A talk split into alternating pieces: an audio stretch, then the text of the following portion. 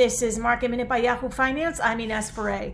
A pro Trump protest in Capitol Hill is gaining steam, and the National Guard is headed to the Capitol. Looking at how the markets have closed, the Nasdaq closing in the red, down more than half of a percent.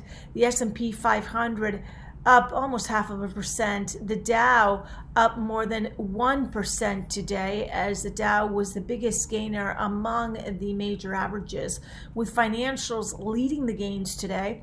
The 10 year Treasury yield has topped 1% for the first time since March. Some of the NASDAQ laggards include the big cap tech names and some of the stay at home trades.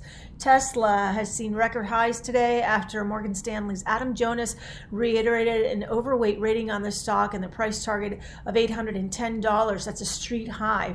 The electric vehicle space today was in the green on the possibility of a blue wave in the Senate as a Senate runoff election took place yesterday in Georgia. Cannabis stocks also were surging today.